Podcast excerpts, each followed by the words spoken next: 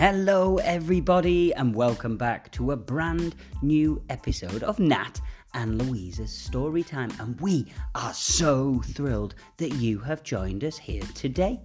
We have our story number 95 and it's called Mr. Bear Says Can I Have a Hug? By Debi Gliori.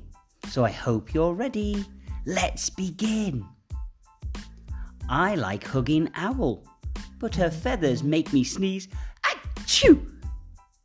And it's rather hard to hug a hive of fuzzy, buzzy bees.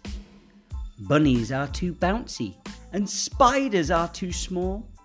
But I love the hugs I share with you, the very best of all. I hope you've enjoyed our short story. Take care and see you soon. Bye-bye.